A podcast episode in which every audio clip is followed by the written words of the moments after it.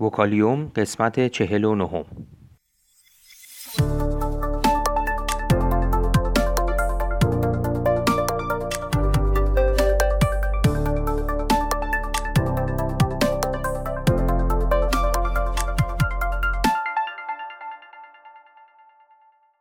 صدای ما را از آسمان نمای گنبد مینا در منطقه فرهنگی گردشگری عباس آباد تهران میشنوید.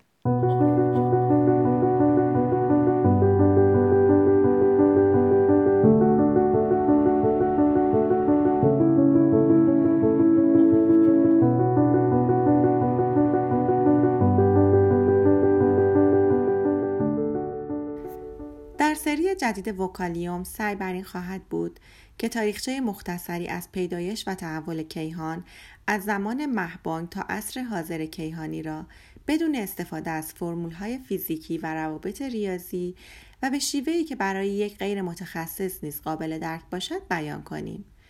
با توجه به اینکه کیهان اولیه در سالهای آغازین پیدایش یعنی 13.8 میلیارد سال قبل فاقد هر گونه ساختار پیچیده‌ای بوده و ماده به ساده ترین شکل خود همان ذرات بنیادین و سپس اتم های ساده هیدروژن و هلیوم وجود داشته است. موضوع چگونگی پیدایش ساختارهای مختلف در کیهان و به ویژه موجودات زنده مدت هاست که از داغترین مباحث فلسفه طبیعی، فیزیک، شیمی و زیست شناسی بوده است. از این رو موضوعی که راجع به آن صحبت می کنیم مبحثی بین رشته محسوب می شود که توسط دانشمندانی با تخصصهای مختلف مورد بحث و بررسی قرار گرفته است.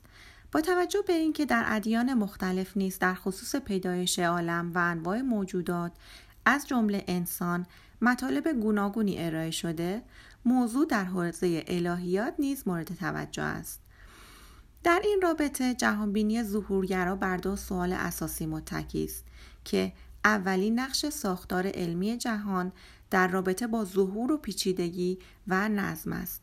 دومی ناظر بر این امر است که چگونه معنادار بودن پدیده ها در طبیعت در بستری از ماده غیر زندهی حادث شده است. که تابع نیروهای به ظاهر کور و بی هدف است. در خصوص تعریف پیچیدگی هنوز توافق عمومی وجود ندارد. بر طبق نظریه چارلز بنت عمق منطقی بهترین نامزد برای اندازهگیری پیچیدگی است.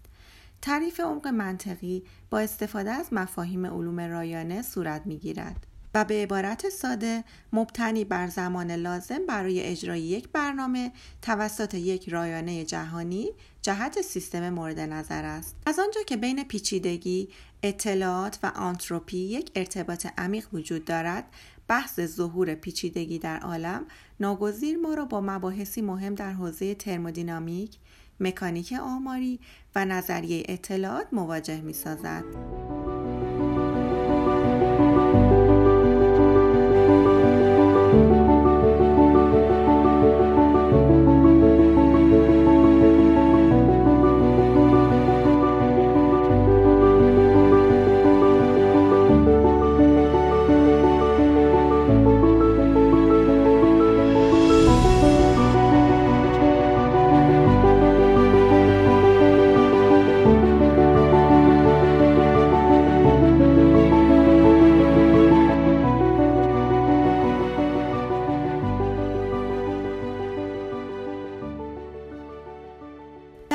سوارت کافمن در کتاب خود تحت عنوان بررسی ها مفهوم قانون چهارم ترمودینامیک را مطرح می کند. قانون در واقع مکمل قانون دوم ترمودینامیک است که بر طبق آن آنتروپی یا همان بینظمی هر سیستم منفرد فیزیکی هیچگاه کاهش نمییابد. در مقابل قانون چهارم ترمودینامیک لزوم تشکیل ساختارهای منظم و پیچیده را به طور طبیعی در کیهان مطرح می کند.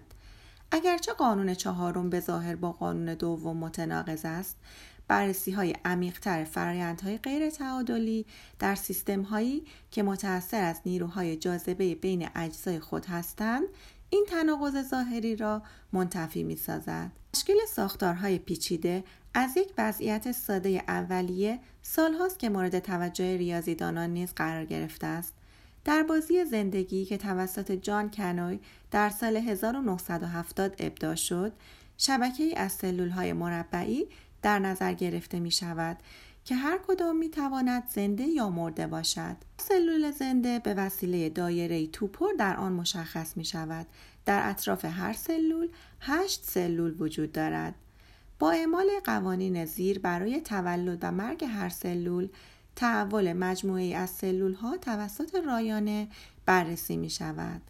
قانون اول تولد چنانچه دقیقا سه سلول زنده در اطراف هر سلول مرده وجود داشته باشد آن سلول به یک سلول زنده تبدیل می شود قانون دوم بقا هر سلول زنده که در اطراف آن دو یا سه سلول زنده وجود داشته باشد زنده باقی می ماند.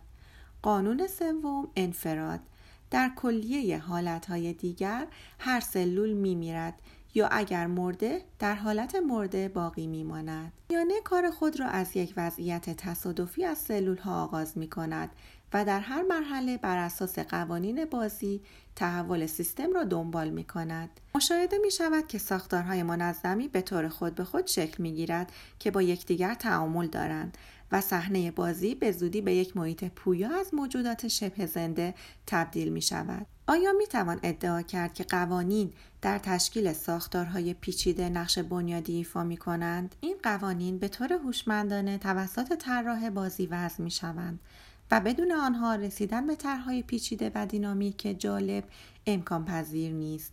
در مورد جهان ما نیز به طریق مشابه پیچیدگی و نظم تنها در صورت تحقق یافتنی است که ویژگی های ذرات بنیادی و قوانین حاکم بر آنها از ابتدا به نحو هوشمندانه تدبیر شده باشد و این دقیقا چیزی است که الهیون از آن به عنوان تدبیر الهی یاد می کنند.